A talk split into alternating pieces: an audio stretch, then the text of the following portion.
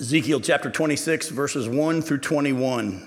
Like I said before we started our recording, our desire tonight is to cover chapters 26, 27, and 28. Last time we met, we only covered 3 verses. Now we're going to cover 3 whole chapters, but you'll see in a bit why that's so. In the 11th year, on the first day of the month, the word of the Lord came to me, Son of man, because Tyre said concerning Jerusalem, Aha, the gate of the peoples is broken. It has swung open to me. I shall be replenished now that she is laid waste. Therefore, thus says the Lord God, Behold, I'm against you, O Tyre, and will bring up many nations against you, as the sea brings up its waves. They shall destroy the walls of Tyre and break down her towers, and I will scrape her soil from her and make her a bare rock.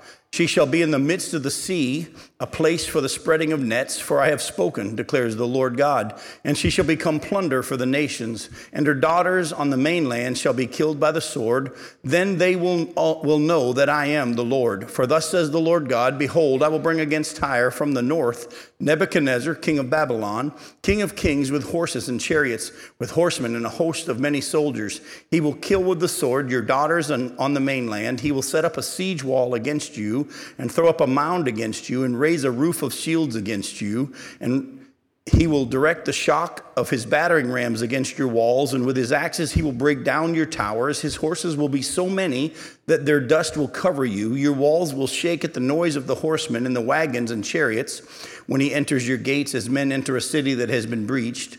With the hoofs of his horses he will trample all your streets. He will kill your people with the sword, and your mighty pillars will fall to the ground.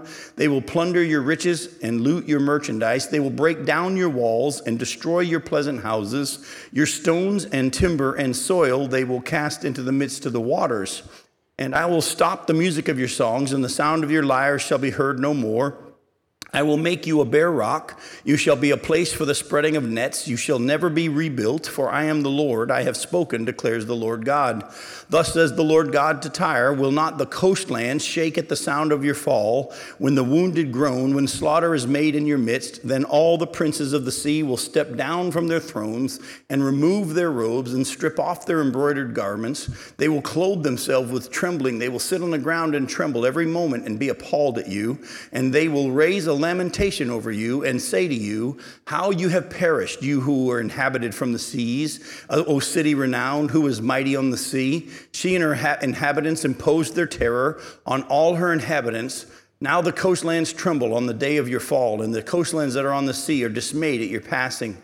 For thus says the Lord God, When I make you a city laid waste, like the cities that are not inhabited, when I bring up the deep over you and the great waters cover you, then I will make you go down with those who go down to the pit, to the people of old, and I will make you to dwell in the world below, among ruins from of old, with those who go down to the pit, so that you will not be inhabited, but I will set beauty in the land of the living.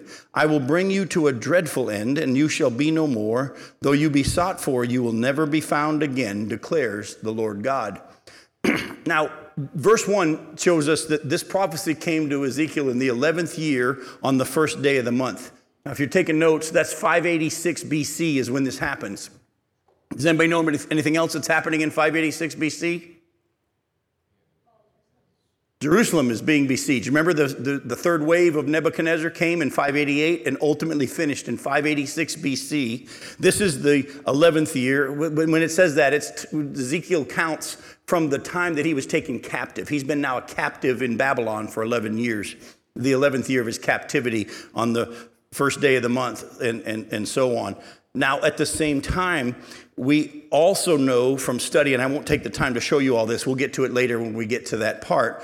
But the Jerusalem actually falls to Nebuchadnezzar on the 11th year of Ezekiel's capture, but on the 10th day of the 5th month.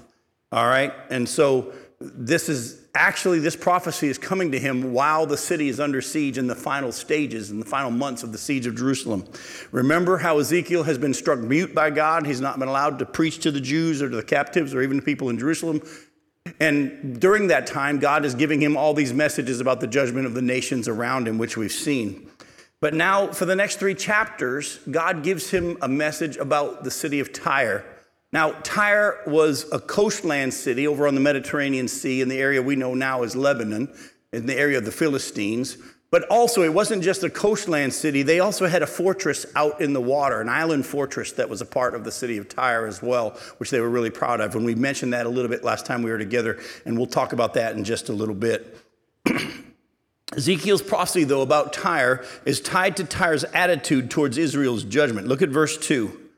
It says, "Son of man, because Tyre said concerning Jerusalem, Aha, the gate of the peoples is broken. It has swung open to me. I shall be replenished now that she is laid waste. Therefore, thus says the Lord God, Behold, I'm against you, O Tyre, and will bring up many nations against you as the sea brings up its waves." And so what he says is, because of your attitude about the destruction, remember, God's destroying Jerusalem himself because of their sins. But because the folks at Tyre were like, hey, that's awesome. We're so glad they're getting destroyed. And we're going to now take over that land. Because that was their attitude, God said, I'm going to bring a judgment on you. But don't miss this. He said it's not just going to be Nebuchadnezzar. It's actually going to be waves of nations that have come. We don't have time because of all that we need to cover tonight. But if you were to write this down and go look at it later on, the whole chapter 23 of Isaiah is talking about the first wave that actually happened prior to this. The Assyrians attacked the city of Tyre for quite a bit in the late 600s. Prior to this, late 600s BC, and chapter 23 of Isaiah talks all about that. The next wave, though, is the prophecy that Ezekiel's talking about, and we see here that the next wave is going to be the Babylonians, how he said he's going to bring Nebuchadnezzar and Babylon down from the north, and they were going to do all this stuff. Well, the Babylonians came in 585, the very next year. Remember, 586, they finished the destruction of Jerusalem. They just keep coming on south, or west, if you will, from there, and destroy. From 585 to 573, they actually attack Tyre, and they destroy all the coastlands. Babylon was able to destroy all the coastland cities, but they weren't able to conquer that fortified fortress island of Tyre out in the ocean. Anybody have any idea who was able to conquer them? It wasn't Nebuchadnezzar. Nebuchadnezzar was the one who came and did the coastlands.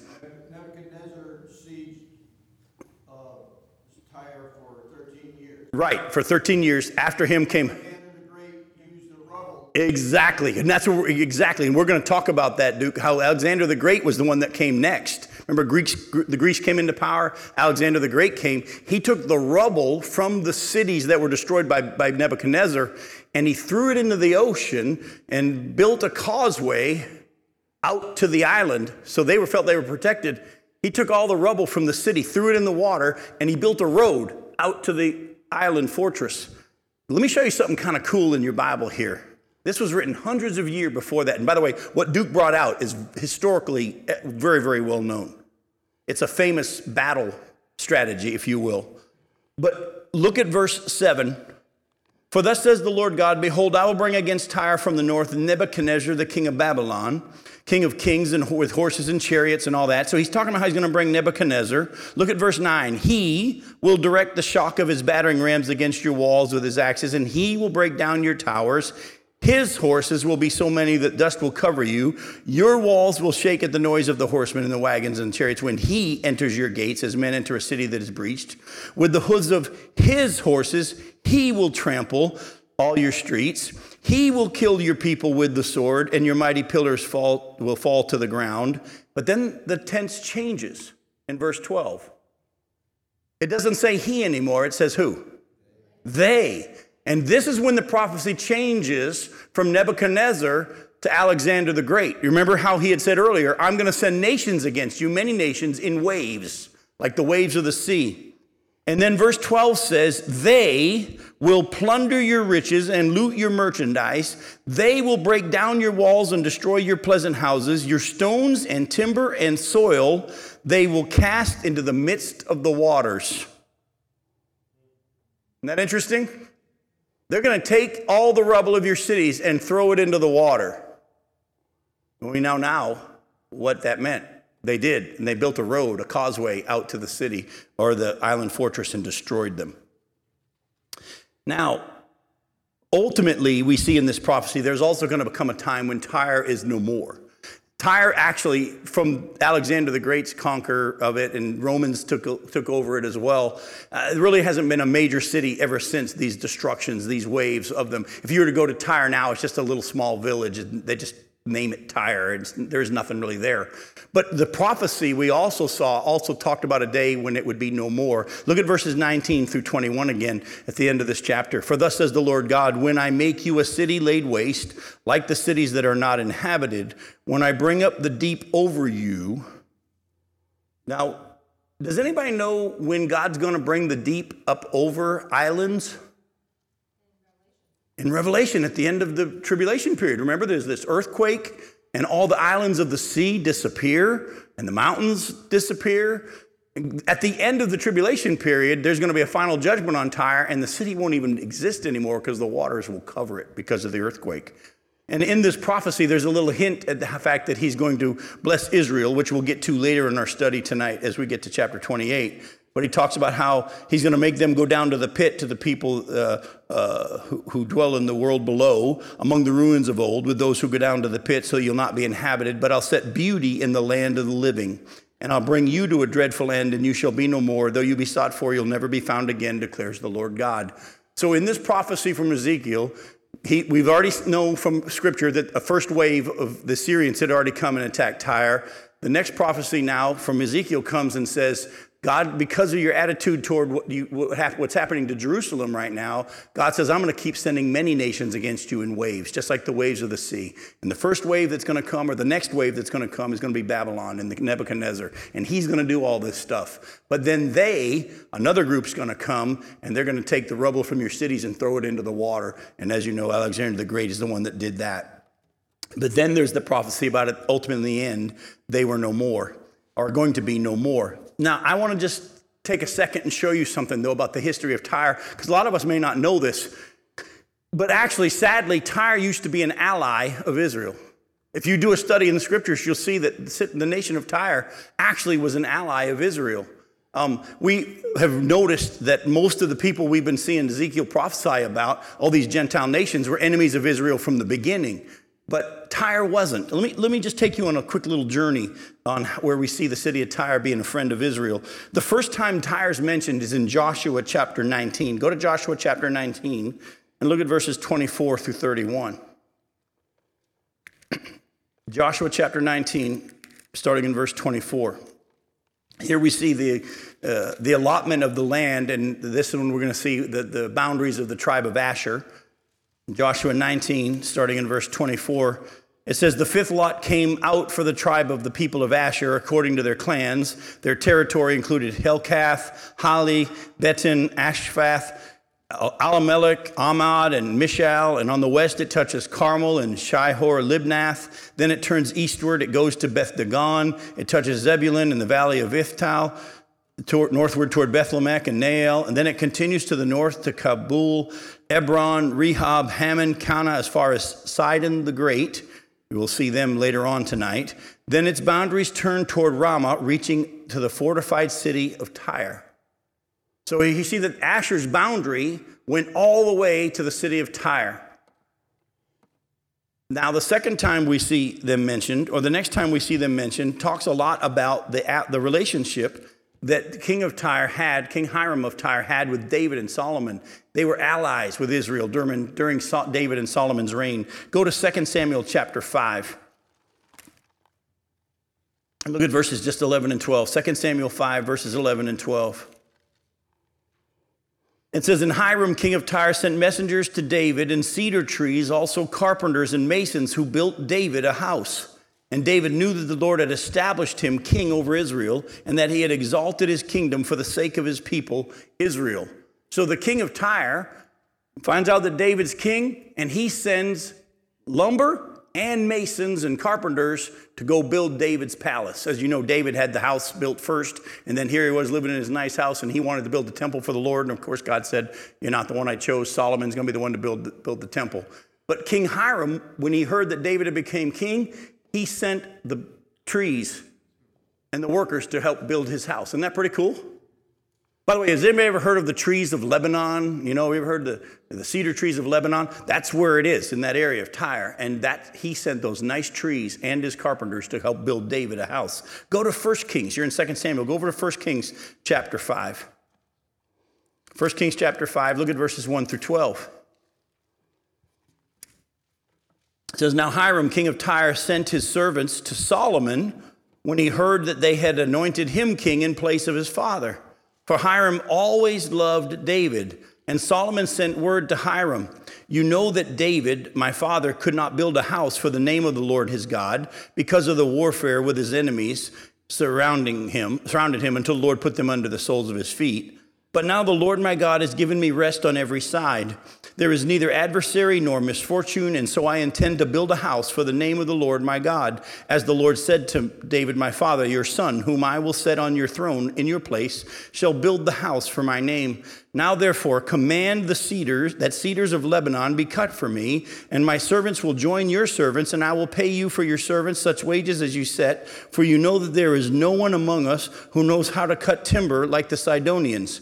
As soon as Hiram heard the words of Solomon, he rejoiced greatly and said, blessed be the Lord this day, who has given to David a wise son to be over this great people.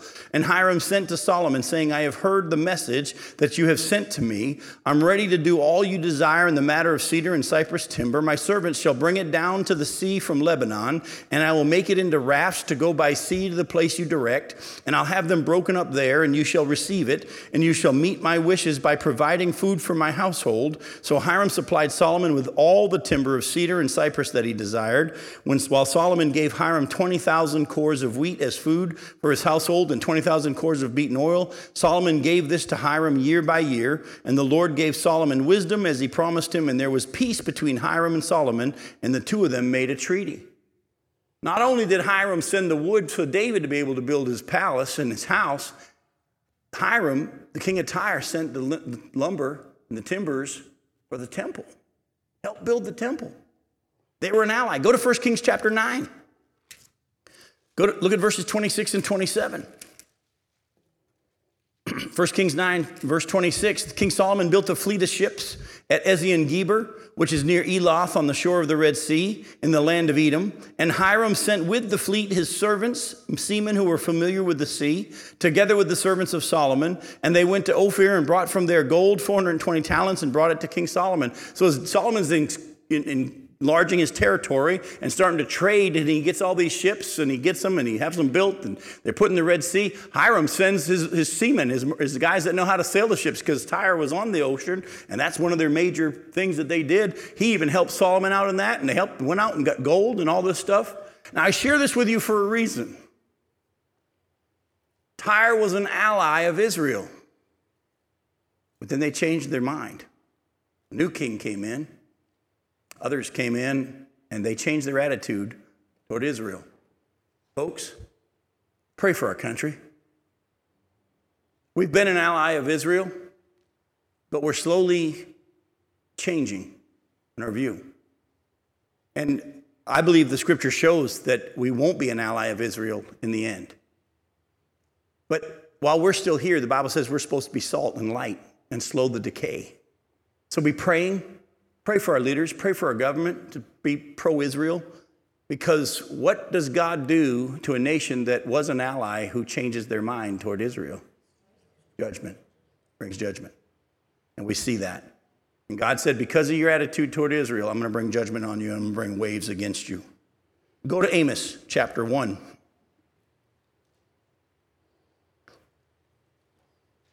Amos chapter 1, look at verses 9 and 10. Thus says the Lord, for 3 transgressions of Tyre and for 4, I will not revoke the punishment, because they delivered up a whole people to Edom and did not remember the covenant of brotherhood. So I will send a fire upon the wall of Tyre, and it shall devour her strongholds. So now we see Amos being used of God to prophesy about Tyre.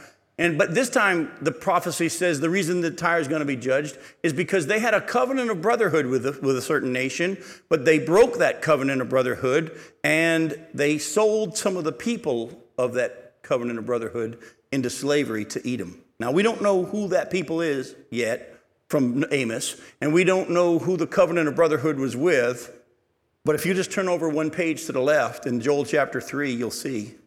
Look at Joel chapter 3. Look at verses 4 through 8. What are you to me, O Tyre and Sidon? and all the regions of Philistia? Are you paying me back for something? If you're paying me back, I'll return your payment on your own head swiftly and speedily. For you have taken my silver and my gold and have carried my rich treasures into your temples. You have sold the people of Judah and Jerusalem to the Greeks in order to remove them far from their own border. Behold, I will stir them up from the place to which you have sold them, and I'll return your payment on your own head. I will sell your sons and your daughters into the hands of the people of Judah, and they'll sell them to the Sabaeans, to a nation far away, for the Lord has spoken. Does anybody remember earlier tonight that I mentioned the covenant of brotherhood? Remember how Solomon and Hiram had made a treaty? But then the city of Tyre broke the covenant of brotherhood, and at some point, they sold the Jews into slavery to Edom and also to the Greeks. And because of that, God also was going to be bringing judgment. It wasn't just their attitude about Jerusalem. It was also because of how they'd been treating the nation of Israel. Go back to Ezekiel and let's look at chapter 27. We're not going to spend a whole lot of time in 27 because chapter 27 is just a dirge or a lamentation. It's a song that was written about the city of Tyre and a lament for Tyre. I'm not going to sing it because I don't know what the tune would be, but this would be a song if you were to do it. If you want extra credit, I gave the Tuesday night crowd this option as well. If you want extra credit, next week when you come back, if you could turn this into a song and sing it for us, that'd be great. And any interpretive dance would be good as well. Let me give you a little heads up as well. It's going to be tricky if you don't understand ahead of time that in this song, the city of Tyre is described as a great ship. It's not described as a city, it's described as a great ship. Because the city of Tyre and the people of Tyre were mostly seafaring people, the song is describing the city as a great ship. But listen to what it says. It says, the word of the Lord came to me. Now you, son of man, take and raise a lamentation over Tyre. And say to Tyre, who dwells at the entrance to the sea, merchants of the peoples to many coastlands, thus says the Lord God. O Tyre, you have said, I am perfect in beauty. Your borders are in the heart of the seas. Your builders made perfect your beauty. They made all your planks of fir trees from Senir. They took a cedar from Lebanon to make a mast for you. O oaks of Bashan, they made your oars. They made your deck of pines from the coast of Cyprus, inlaid with ivory. Of fine embroidered linen from Egypt was your sail, serving as your banner. Blue and purple from the coast of Elishah was your awning. The inhabitants of Sidon and Arvad were your rowers. Your skilled men, O Tyre, were in you. They were your pilots. The elders of Gebal and her skilled men were in you, caulking your seams. All the ships of the sea with their mariners were in you to barter for your wares. Persia and Lud and Put were in your army as your men of war. They hung the shield and helmet in you. They gave you splendor. Men of Arvad and Helek were on your walls all around, and men of Gamad were in your towers. They hung their shields on your walls all around. They made perfect your beauty. Tarshish did business with you because of your great wealth of every kind. Silver, iron, tin, and lead they exchanged for your wares. Javan and Tubal and Meshach traded with you. They exchanged human beings and vessels of bronze for your merchandise. From Beth to Garmar they exchanged horses, war horses, and mules for your wares. The men of Dedan traded with you. Many coastlands were your own special markets, and they brought you in payment ivory tusks and ebony. Syria did business with you because of your abundant goods. They exchanged you for your wares, emeralds, purple, embroidered work, fine linen, coral, and ruby. Judah and the land of Israel traded with you. They exchanged for your merchandise wheat of Minnith and meal, honey, oil, and balm. Damascus did business with you for your abundant goods because of your great wealth of every kind. Wine of Helbon and wool of Sahar and casks of wine from Uzal they exchanged for your wares. Wrought iron and cassia and calmus were bartered for your merchandise. Dedan traded with you in saddlecloths for riding. Arabia and all the princes of Kedar were your favored dealers in lambs and rams and goats. In these they did business with you. The traders of Sheba and Ramah traded with you. They exchanged for your wares the best of all kinds of spices and all precious stones and gold. Haran, Cana, Eden, traders of Sheba, Asher, and Kilmad traded with you. In your market, these traded with you in choice garments and cloths of blue and embroidered work, and in carpets of colored material, bound with cords and made secure. The ships of Tarshish traveled for you with your merchandise, so you were filled and heavily laden in the heart of the seas. Your rowers have brought you out into the high seas. The east wind has wrecked you in the heart of the seas. Your riches, your wares, your merchandise, your mariners and your pilots, your caulkers, your dealers in merchandise, and all your men of war who are in you, with all your crew that is in your midst, sink into the heart of the seas on the day of your fall. At the sound of the cry of your pilots, the countryside shakes, and down from their ships come all who handle the oar. The mariner and the pilots of the sea stand on the land and shout aloud over you and cry out bitterly. They cast dust on their heads and wallow in ashes. They make themselves bald for you and put sackcloth on their waist, and they weep over you in bitterness of soul with bitter mourning. In their wailing they raise a lamentation for you and lament over you. Who is like Tyre, like one destroyed in the midst of the sea? When your wares came from the seas, you satisfied many peoples. With your abundant wealth and merchandise, you enriched the kings of the earth. Now you are wrecked by the seas, and in the depths of the waters, your merchandise and all your crew in your midst have sunk with you. All the inhabitants of the coastlands are appalled at you, and the hair of their kings bristles with horror. Their faces are convulsed. The merchants among the peoples hiss at you. You have come to a dreadful end and shall be no more forever. Now again, we see that this song was a picture of them as a ship. But if you were to take, and we're not going to take the time to do that, and take a map and mark all the cities that traded with Tyre, it would blow your mind. All those ones that were just listed, and mark all of them, they went as far as Spain. If you look on a globe, that's a long trek for back in that day, but they were a well-known city, and they traded with everybody. And they were very, very, well, go back to chapter 27. What's the reason for the demise according to chapter 27? Look at verse 3. O Tyre, you have said, I am perfect in beauty. They had become proud of their beauty and their prominence in the world because of their trading powers. Again, I'm going to say something to you tonight. We need to learn from Tyre. Isn't that a little bit of the attitude of the United States as well? We're a multi-billion dollar trading power with the globe. And how often have we heard people say, America's never going to go down. We're this, we're that, we're this, we're that. And I'm just going to just simply say, all I really want to pull out from chapter 27 is we as a nation need to stay humble. And always remember that we are a nation that we are under God.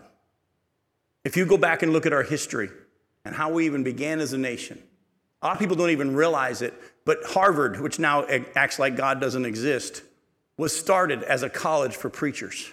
You go to actually to Harvard and you look at some of the cornerstones of those buildings that were built back then, and it will even say on the cornerstones, engraved on the cornerstones, that these were buildings that were built because of God and for God and to train people to know God. But little by little, we have become proud in our world prominence, just like Tyre did.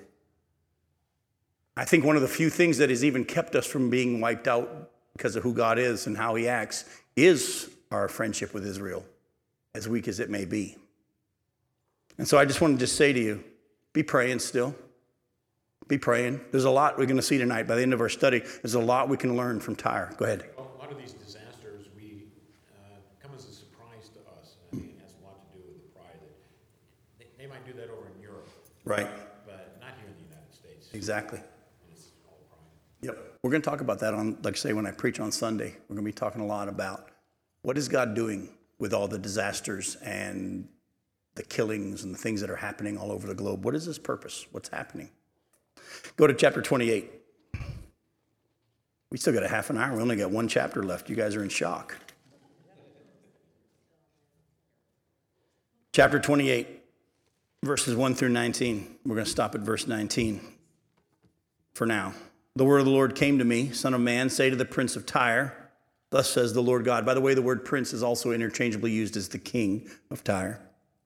Because your heart is proud, and because you have said, I'm a god, I sit in the seat of the gods and in the heart of the seas, yet you are but a man and no god. Though you make your heart like the heart of a god, you are indeed wiser than Daniel. That's sarcasm, by the way. No secret is hidden from you. By your wisdom and your understanding, you have made wealth for yourself and have gathered gold and silver into your treasuries. By your great wisdom in your trade, you have increased your wealth, and your heart has become proud in your wealth. Therefore, thus says the Lord God, because you make your heart like the heart of a god, therefore, behold, I will bring foreigners upon you, the most ruthless of the nations, and they shall draw their swords against the beauty of your wisdom and defile your splendor. They shall thrust you down into the pit, and you shall die the death of the slain in the heart of the seas. Will you still say, I'm a god, in the presence of those who kill you? Though you are but a man and no god, in the hands of those who slay you, you shall die the death of the uncircumcised by the hand of foreigners, for I have spoken, declares the Lord God. Moreover, the word of the Lord came to me, Son of man, raise a lamentation over the king of Tyre, and say to him, thus says the Lord God, you were the signet of perfection, full of wisdom and perfect in beauty. You were in Eden, the garden of God. Every precious stone was your covering, sardius, topaz, and diamond, beryl, onyx, and jasper, sapphire, emerald, and carbuncle, and crafted in gold were your settings and your engravings. On the day that you were created, they were prepared. You were an anointed guardian cherub. I placed you. You were on the holy mountain of God. In the midst of the stones of fire, you walked. You were blameless in your ways from the day you were created till unrighteousness was found in you. In the abundance of your trade, you were filled with violence in your midst, and you sinned. So I cast you as a profane thing from the mountain of God, and I destroyed you, O guardian cherub, from the midst of the stones of fire. Your heart was proud because of your beauty. You corrupted your wisdom for the sake of your splendor. I cast you to the ground. I exposed you before kings to feast their eyes on you. By the multitude of your iniquities, in the unrighteousness of your trade, you profaned your sanctuaries. So I brought fire out from your midst. It consumed you, and I turned you to ashes on the earth in the sight of all who saw you. All who know you among the peoples are appalled at you. You have come to a dreadful end and shall be no more forever. Now, as we've noticed, chapter 26 was a prophecy about the city of Tyre. Chapter 27 was a lamentation about the city of Tyre. But chapter 28 now is a prophecy specifically about the king of Tyre. Now, if you were reading along with me, though, you'll probably notice at a certain point, it didn't sound like God was talking about the king of Tyre anymore.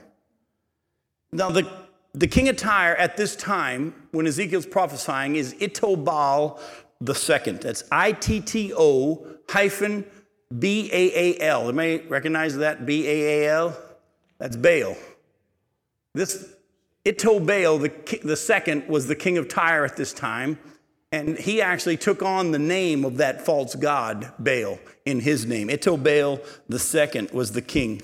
But as you've just noticed, hopefully, the prophecy is deeper than just about the king of Tyre. God is speaking also to the spirit of the one behind the king's actions. And by verse 11, we see the prophecy speaking more of Satan than the earthly king himself. We see that Ithobaal saw himself as a god. And this is the same attitude that Satan tried on Adam and Eve. You remember back in Genesis chapter 3, verses 1 through 5, when Satan comes and tempts Adam and Eve, and he tells them to eat of the tree that God said, do not eat from. And what does he offer them? On the day that you eat it, you shall become what? Like God. You can become like God. Well, by the way, this is the same attitude that Satan has had all along. Go to Isaiah chapter 14 and look at verses 12 through 14. Isaiah 14, verses 12 through 14. How you are fallen from heaven, O day star, son of dawn. By the way, some of your translations would say Lucifer.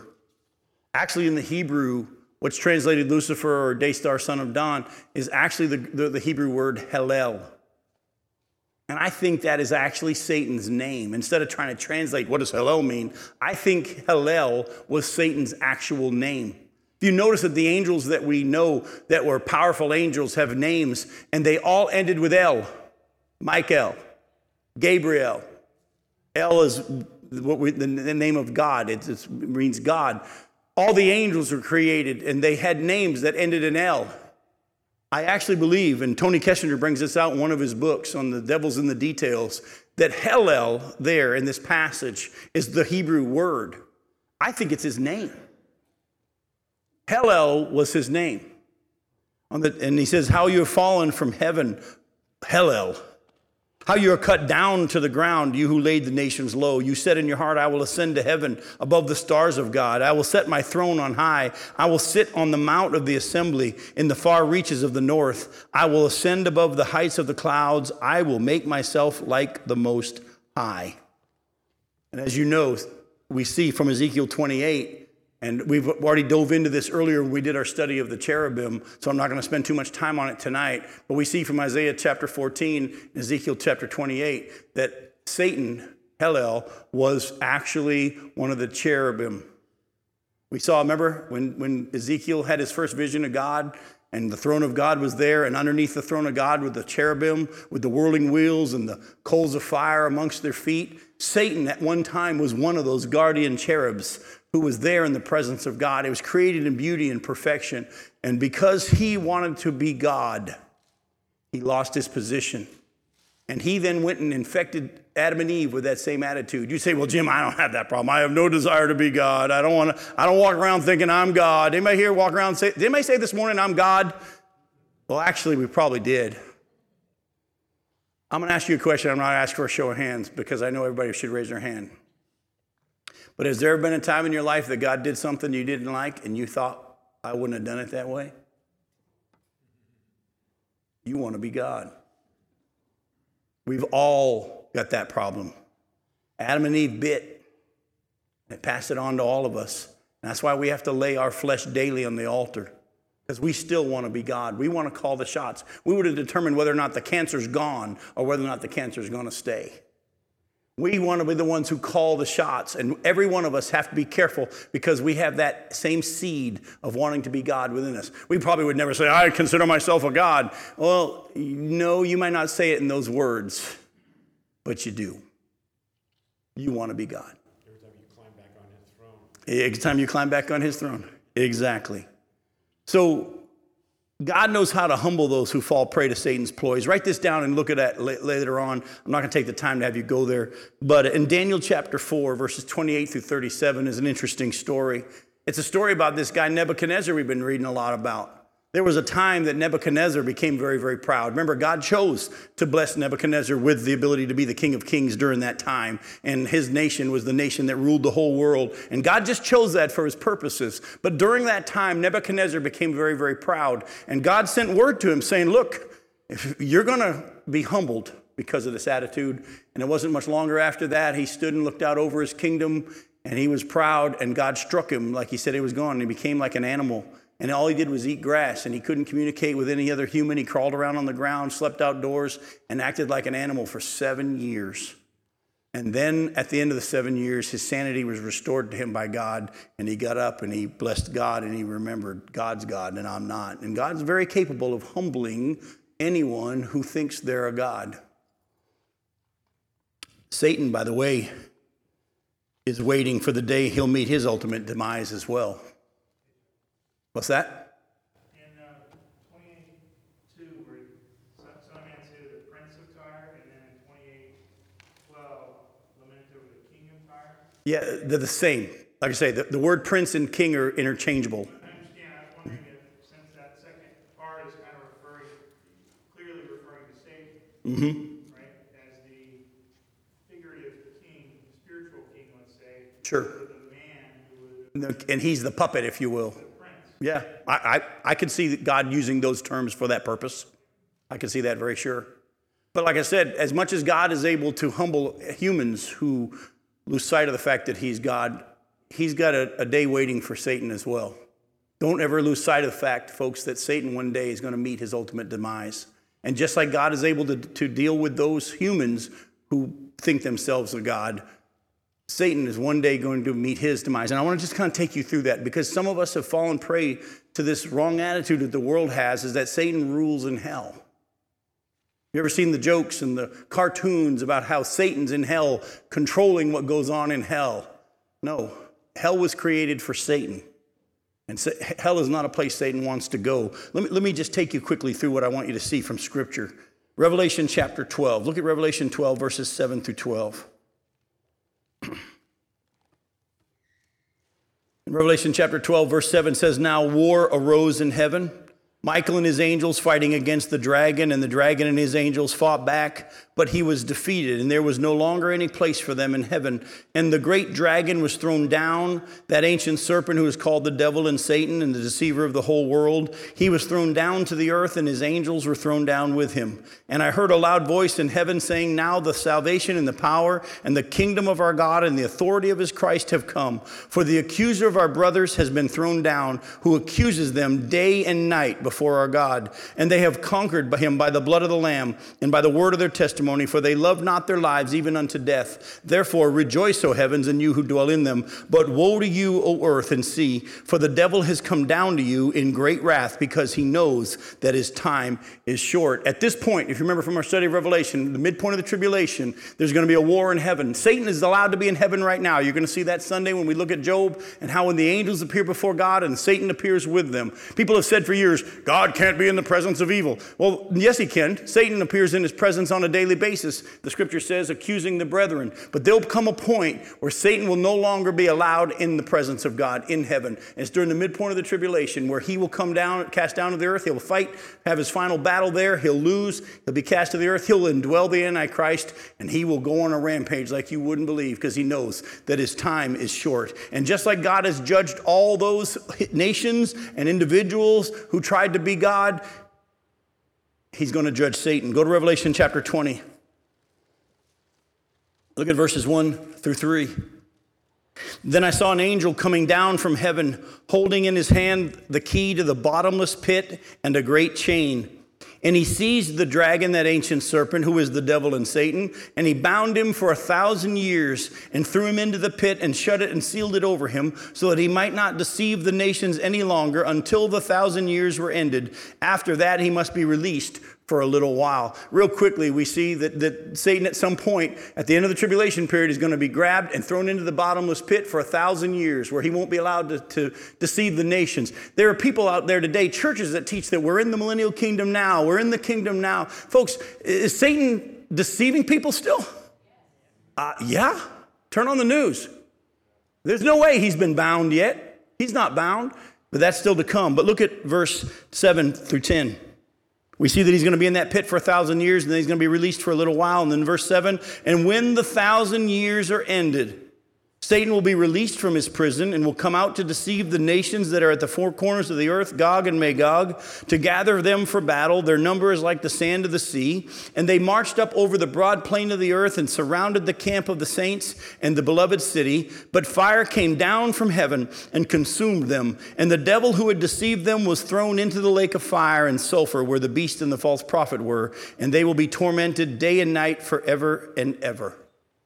God's going to deal with Satan one day, and he is going to be tormented forever and ever in that place called hell. He won't be ruling in hell. It won't be, like people say, I can't wait to get to hell and party with all my buddies. It's not going to be that way. And Satan will not be ruling in hell. Satan will be tormented day and night forever and ever. Just like God has a plan to deal with those whose attitude is pride on this earth, he will deal with Satan as well. So keep that in mind. Even though he's been allowed for a season in God's purposes, he's been allowed freedom, in a sense, a limited freedom to do some things. There comes a day when that all comes to an end, and we can't wait for that day, that's for sure. Now, we shouldn't also be surprised to see God speaking to the king of Tyre, Ithobaal II, and at the same time speaking to Satan. People have a hard time with that. They're like, is he speaking to the king, or is he speaking to Satan? Which is it? We shouldn't be surprised to see God speaking to the king and Satan at the same time. Do you know why? Jesus did it. Jesus did it. Go with me to Matthew chapter 16.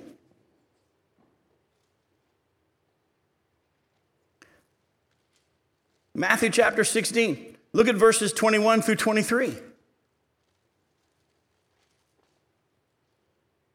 says, from that time, Jesus began to show his disciples that he must go to Jerusalem and suffer many things from the elders and the chief priests and scribes, and be killed, and on the third day be raised. And Peter took him aside and began to rebuke him, saying, far be it from you, Lord, this shall never happen to you. But he turned and said to Peter, get behind me, Satan.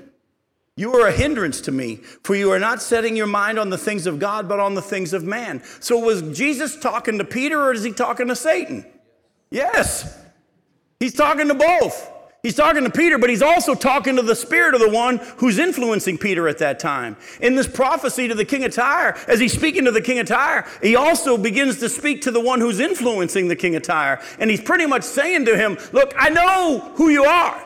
I know who's actually doing this. I know who's influencing. That's why we need to be reminded when we struggle in this life with other humans. What does the Bible say? We don't wrestle against flesh and blood. Our battle is not against flesh and blood, but it's against these spiritual authorities of evil in the heavenly realms. What's really going on in those times when you have an issue with your spouse, it's really probably not your spouse as much as the spouse is being influenced right now. We're still accountable for our actions as husbands and wives, but at the same time, we need to keep in mind that there's something deeper going on. We need to keep that in mind at all times. There's something deeper going on. When we see this guy in Las Vegas shoot all those people, we got to understand something deeper is going on. Can we not all agree at least that much? Something deeper is going on here. And folks, we need to keep that in mind. When we don't understand what's happening in this world, and when God runs his world the way we maybe wouldn't like it, we got to keep in mind that there is something deeper going on. And that'll help us to keep going in faith. But Jesus talked to Peter and Satan at the same time. Actually, if you were to take a time and study the book of Job, you'll see that as God shows up in the end of the book and talks to Job, and he says, I got to ask you a few questions. And he goes on for 4 chapters. At the end of the 4th chapter of God speaking, in chapter 41, he describes this animal that our commentaries in our study Bibles say is a crocodile, and it's not a crocodile. The Leviathan is a fire-breathing dragon. If you look at the scriptures in other places, you just do a study of Leviathan in your Bible, you'll find that Leviathan was a multi-headed dragon, an actual animal that had more than one head. Does that sound familiar? Has anybody ever heard of a dragon with more than one head? Revelation, and actually the scripture shows us in Job chapter 41 that Leviathan was an animal that was a fire-breathing dragon. And its tail was, and the thing was so big, its tail would move in the seas and cause the seas to foam. And God says to Job, let's take a look at this animal that I created that represents Satan. Can you touch him? Is there anything you can do? But I can handle him. And at the end of that chapter, the very last verse, Leviathan is described, this animal whom God killed, the scripture says in the book of Psalms. This animal, Leviathan, is described as the father of all who are proud. Isn't that interesting? He was talking a little bit beyond that animal. All along, as God's having his conversation with Job, he knows somebody's listening. He knows somebody's listening. And the real battle is between God and Satan, and has been from the beginning. And folks, we have to understand that for a season, God has chosen to use us as pawns in this battle. We were created lower than the angels. But if we humble ourselves and say, even though I don't understand, even though I wouldn't have done it that way, even though I've been bit with that same bug that makes me want to be God, I will humble myself and say, even though he slay me, yet will I trust him. In those days, the Bible says he's glorified, and one day we will be for eternity higher than the angels, ruling the angels. We'll be a pawn for a season, but one day we'll no longer be pawns. We'll be co-heirs and rulers with Jesus in the world to come. I want to encourage you, don't grow weary in doing good. Right now, I've dealt with a lot of Christians, a lot across the globe, who are struggling with continuing. Is anybody getting a little weary of being on this earth right now? Don't grow weary. In due time, we will reap if we don't give up. There's a deeper battle going on, and we see that. Go over to chapter 28 of Ezekiel and look at the last part, verses 20 through 26. We always hear about Tyre and Sidon together, don't we? Well, Sidon hasn't been left out in the prophecy of Tyre. The word of the Lord came to me, Son of man, set your face towards Sidon and prophesy against her and say, thus says the Lord God, behold, I'm against you, O Sidon, and I will manifest my glory in your midst, and they shall know that I am the Lord when I execute judgments in her and manifest my holiness in her. For I will send pestilence into her and blood into her streets, and the slain shall fall in her midst by the sword that is against her on every side. Then they will know that I am the Lord. And for the house of Israel there shall be no more briar fire or to prick or a thorn to hurt them among all their neighbors who have treated them with contempt. Then they will know that I am the Lord God. Thus says the Lord God, when I gather the house of Israel from the peoples among whom they are scattered and manifest my holiness in them in the sight of the nations, then they shall dwell in their own land that I gave my servant Job, and they shall servant Jacob, and they shall dwell securely in it, and they shall build houses and plant vineyards, and they shall dwell securely. When I execute judgments upon all their neighbors who have treated them with contempt, then they will know that I am the Lord God. You see that word being used, that phrase being used all throughout. Then they'll know that I'm God. Then this is all talking about the very, very end of the tribulation period. That's when Israel's going to know that he's God and that Jesus is the Messiah. That's when the Gentile nations are going to understand that he's God, and then when he reveals himself to the whole globe and he brings judgment. Sidon was a sister seaport of Tyre, 23 miles north of Tyre. 23 miles north of Tyre was Sidon. We always hear of Tyre and Sidon together. If you were to go look at Judges chapter 10, verses 6 through 9, we don't have time tonight and the time we have left. In Judges chapter 10, verses 6 through 9, we see that that's where the center of Baal worship was, and Sidon was used to lead the nation of Israel astray to worship Baal. And so when God's bringing his judgment on Tyre, he doesn't forget Sidon as well. And when Nebuchadnezzar and those nations came to attack Tyre, they also wiped out Sidon. And God had a prophecy here. But he also promises about the future day of restoring Israel. Folks, let me just say this to you again and again and again. The focus of God's future plan is the nation of Israel. For his purposes and for his glory, because of all his promises. And we need to make sure that we stay focused on the fact that it isn't about us, it's about them. And God's allowed us to be grafted in for a season for his purposes, to bring him glory. But the church age is going to come to a close. The time of the Gentiles, the fullness of the Gentiles is going to come to an end. And then he's going to finish with everything he's promised Israel. And those days are to come. And they're coming soon, especially as we see the whole globe gathering against Israel. It's building up. I don't know how many of you have been following what's going on in the news. You've been even reading anything. But let me just tell you, things are about to get real wacky in Israel as nations and armies are building supplies to attack Israel when they feel like it's time. It's about to go down, and we need to be praying for the people of Israel. What I want to do tonight in closing, though, is as we've been learning from Tyre tonight in the United States, and we've talked a lot about how the promises or the warnings to Tyre need to be heeded by the U.S. as well. I want to take the words of Jesus and learn one more lesson from Tyre and Sidon. Go with me to Luke chapter 10. We've just seen that the scriptures give three whole chapters to Tyre. The Edomites didn't get that much. The Moabites didn't get that much. The Ammonites didn't get that much. But Tyre gets three whole chapters about God's coming judgment on them. Listen to what Jesus says in Luke chapter 10, verses 13 through 16. He says, "Woe to you, Chorazin! Woe to you, Bethsaida! For if the mighty works done in you had been done in Tyre and Sidon, they would have repented long ago, sitting in sackcloth and ashes. But it will be more bearable in the judgment for Tyre and Sidon than for you. And you, Capernaum, will you be exalted to heaven? You shall be brought down to Hades. The one who hears you hears me, and the one who rejects you rejects me, and the one who rejects me rejects him who sent me." Don't miss what Jesus is saying.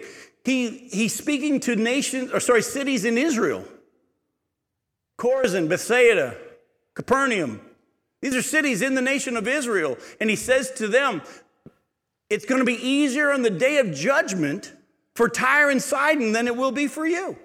But wait a minute, we've just been looking at how bad Tyre was and three whole chapters of warning of their coming judgment. Why? Well, go to Matthew chapter 11. We'll look at Matthew's account of what Jesus says here. Maybe we'll get a clearer picture of what's going on.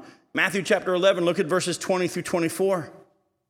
Then Jesus began to denounce the cities where most of his mighty works had been done, because they did not repent. "Woe to you, Chorazin! Woe to you, Bethsaida! For if the mighty works done in you had been done in Tyre and Sidon, they would have repented long ago in sackcloth and ashes. But I tell you, it will be more bearable on the day of judgment for Tyre and Sidon than for you. And you, Capernaum, will you be exalted to heaven? And you will be brought down to Hades. For if the mighty works done in you had been done in Sodom, it would have remained until this day. But I tell you that it will be more bearable or tolerable on the day of judgment for the land of Sodom than for you." So again, we a little bit more. Jesus said if the works that had been done in your cities had been done in Tyre and Sidon, they would have repented. So what is Jesus saying? Why will it be easier on the day of judgment for Tyre and Sidon than it will be for Capernaum and Bethsaida? Because the Israelites knew him. They walked. They had more light. Yeah, they just debated. Go real quick to Luke chapter 12, our last passage for tonight. Look at Luke chapter 12. Look at verses 47 and 48. Luke chapter 12, verse 47. And that servant who knew his master's will, but did not get ready or act according to his will receive a severe beating. But the one who did not know and did what deserved a beating will receive a light beating. Everyone to whom much was given, of him much will be required, and from him to whom they entrusted much, they will demand the more. Now, let me just say something at the outset here. In this passage, it's talking about how we're going to be judged according to how much light God's given us, how much revelation or understanding he's given us. And we'll be judged in accordance with that measurement. I believe without question the Bible teaches that Sodom and Gomorrah and Tyre and Sidon had enough light to repent.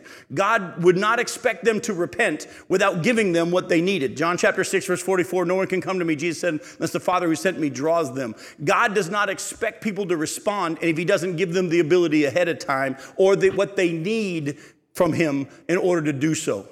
But the Bible does very clearly say, as we see from Jesus' words, that some areas, like you said, got more light. They saw God in their presence. Prophecy was being fulfilled in their midst. God himself was walking among them.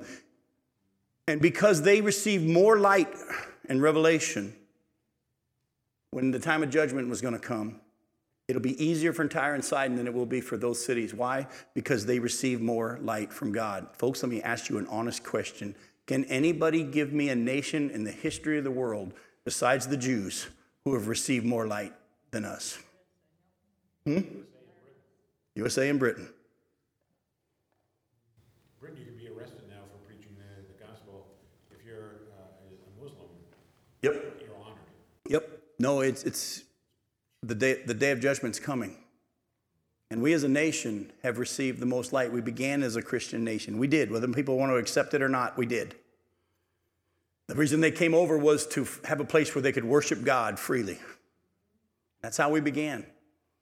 And over the years, we've had much light, many preachers, much revelation from God.